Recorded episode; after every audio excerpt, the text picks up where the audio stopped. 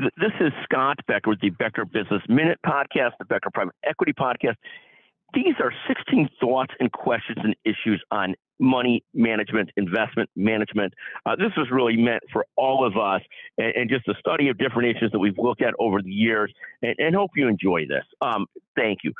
First, probably nothing more important is a first decision in money management, investment management, is your decision on how you're going to allocate your assets to debt versus equity versus cash.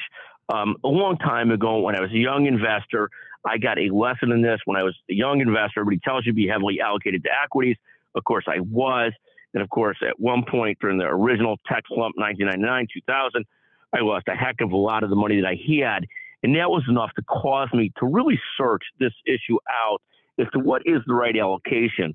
And the right allocation is not just what's going to return you the most money over a 50 year period, but it's also the allocation you could live with year to year, day to day, uh, without you know having a heart attack or feeling like you're really going to struggle.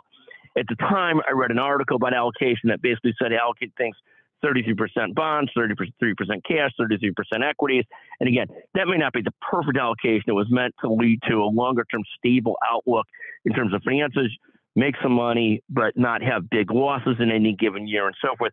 And that was just one thought on allocation. And that necessarily, that's not really the allocation I live with today, but it was very insightful to me that there were different ways to approach this than being all in at 25, uh, but to have a balance and to look at a balance.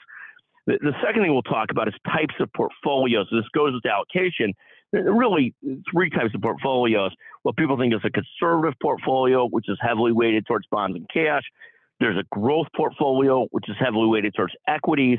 And then there's a balanced portfolio, which is somewhere in between. And again, everybody's got to make their own choice. But probably the biggest decision you have to make is how much money you're going to put away and how you're going to allocate your assets. So it, it makes sense to spend a lot of time trying to figure this out and trying to figure out how you'll react based on different outcomes of your allocation. The third thing we talk about is, and we alluded to this early on, is the difference between behavioral finance or psychology of money, as Morgan Housel writes, versus the optimal investment allocation. So the optimal investment allocation over a 50 or 80 year period might be all in on equities. And that you know, that may very well be the optimal. But the reality is, you need to live with whatever allocation you have, and it's got to suit you.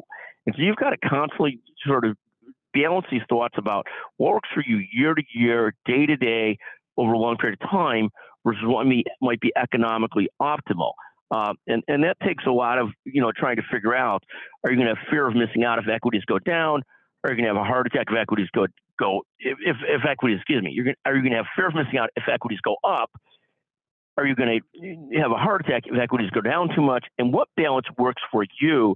And that's understanding your own sort of behavioral finance, your own how you view money, how well you stomach the ups and downs of things. Me, I didn't grow up wealthy. Uh, I worry so much about money and being financially secure that I couldn't live with uh, uh, the optimal strategy, but went more for the, the the thing that works for me from a behavioral standpoint in terms of allocation of dollars. Fourth is core asset classes. And again, there's sort of three core alternative classes bonds, cash, and equities, meaning public equities. And then there's all kinds of other asset classes you have to choose. Are you're going to be involved in alternative assets, private equity, real estate, gold, other types of things? I view it as the two core assets that I really work with are bonds, really treasury bonds, and an index fund, an SP index fund. But but this is something also you, when you're a financial planner or you with a lot of study, have to determine what are going to be your core sort of asset classes that you're going to work with. Fifth is whether or not you're going to have a heavy amount of money in what are considered alternative asset classes, real estate, private equity, venture capital, other types of things. Uh, we abide by a theory that most of our assets are going to be in our core asset classes, and then a small percentage are going to be in these kinds of assets. But plenty of people have done really well holding a lot of money in things like real estate, rental income, development properties, all kinds of other things. You know, I, I have done okay in that stuff. I've not done a lot of it, but but some of it, private equity and venture capital too. It's just a decision is when you go in private equity and venture capital, you tie up your money it's not immediately liquid. The idea is you'll get better returns. You'll pay a higher percentage uh, fees on it, but the hope is you'll get better returns. Uh, and on average, private equity and venture capital may outperform the markets Uh, it's not always the case, but it's also there's a big continuum of how different funds do. But also understanding. So understanding how much you're going to do with alternative asset classes versus core asset classes. The sixth thing we always talk about is active versus passive investing.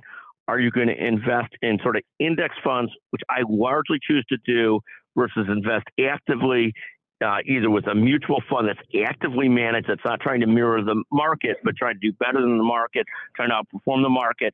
Everybody has different views on this. You pay more to invest in an actively managed fund than an index fund. That doesn't mean it's wrong. Uh, the, the, returns over different periods of time differ some every active manager will tell you that they do better than the index funds. The literature doesn't necessarily bear that out. We've ended up going much more towards passive investment vehicles like ETFs and index funds, but we don't do that for bonds. There's a whole different story about that on bonds. Seventh, expense ratios. And, and again, what expenses are you paying to have somebody manage your money, or are you paying to invest your money yourself? For example, even a different money market fund.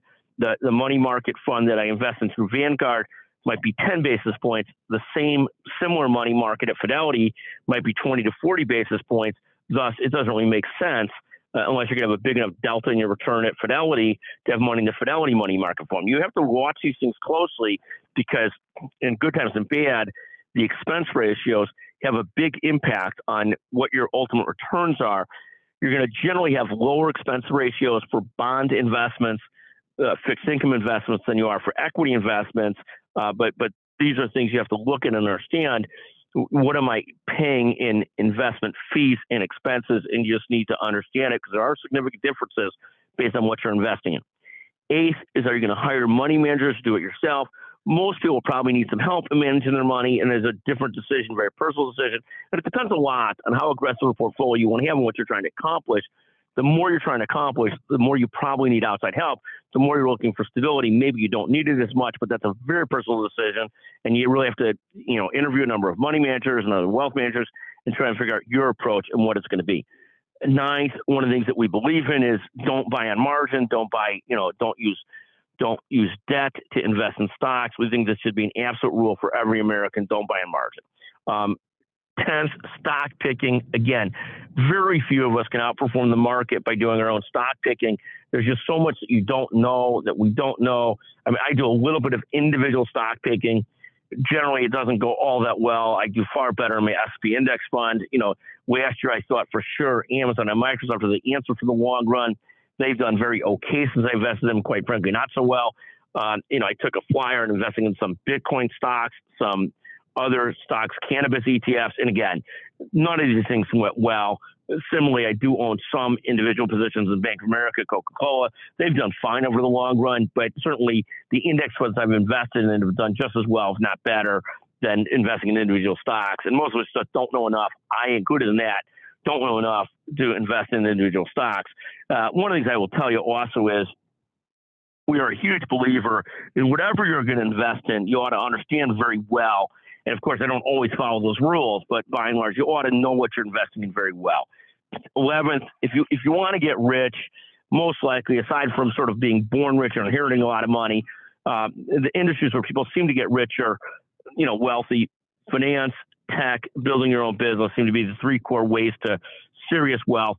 Obviously, a lot of people built businesses around real estate, uh, but they own those businesses, they own part of those businesses, and so forth. But finance, tech, build your own business. Real estate, if you want to get really wealthy, you want to be affluent, there's a lot of ways to do it.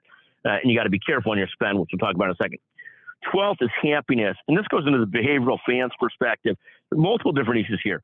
One, there are countless studies that show over a certain amount of money, people aren't any happier. You need enough money to live on, take care of your family, do what you want to do.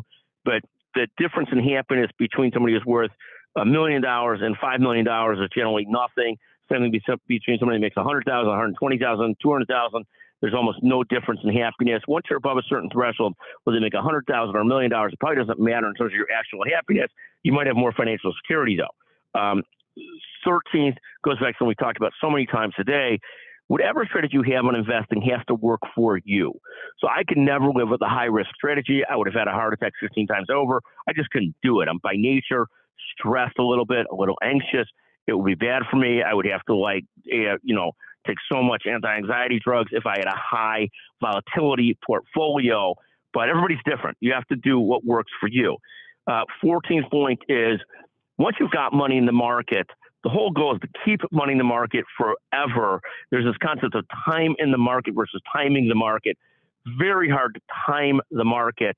You want to keep money in the market for the long run. This concept of time the market versus timing the market. So keeping money in the in there for the long run. 15th is, you know, goes with the stuff. The, the greatest determination of how well you do investing is typically how much money you put away. So you constantly every month want to make it as automatic as you can to put money away, to invest money, to put it into your strategy, to put it into your allocation, put money away constantly. The, the 16th point to financial security is, and it goes with investing and it goes to putting money away constantly, is ultimately to spend less than you make. If you're going to sort of ultimately make this work in the long run, it is a constant discipline. We are constantly hit with multiple different things to spend on. You know, stimulus points, uh, people that want to sell you stuff, things that the neighbors have, stuff like that. And it is a constant discipline to say, you know, for example, I'm in a car, it's got 73,000 miles on it, excuse me, 73,574 miles on it. And at the end of the day, would I like a new car? Sure.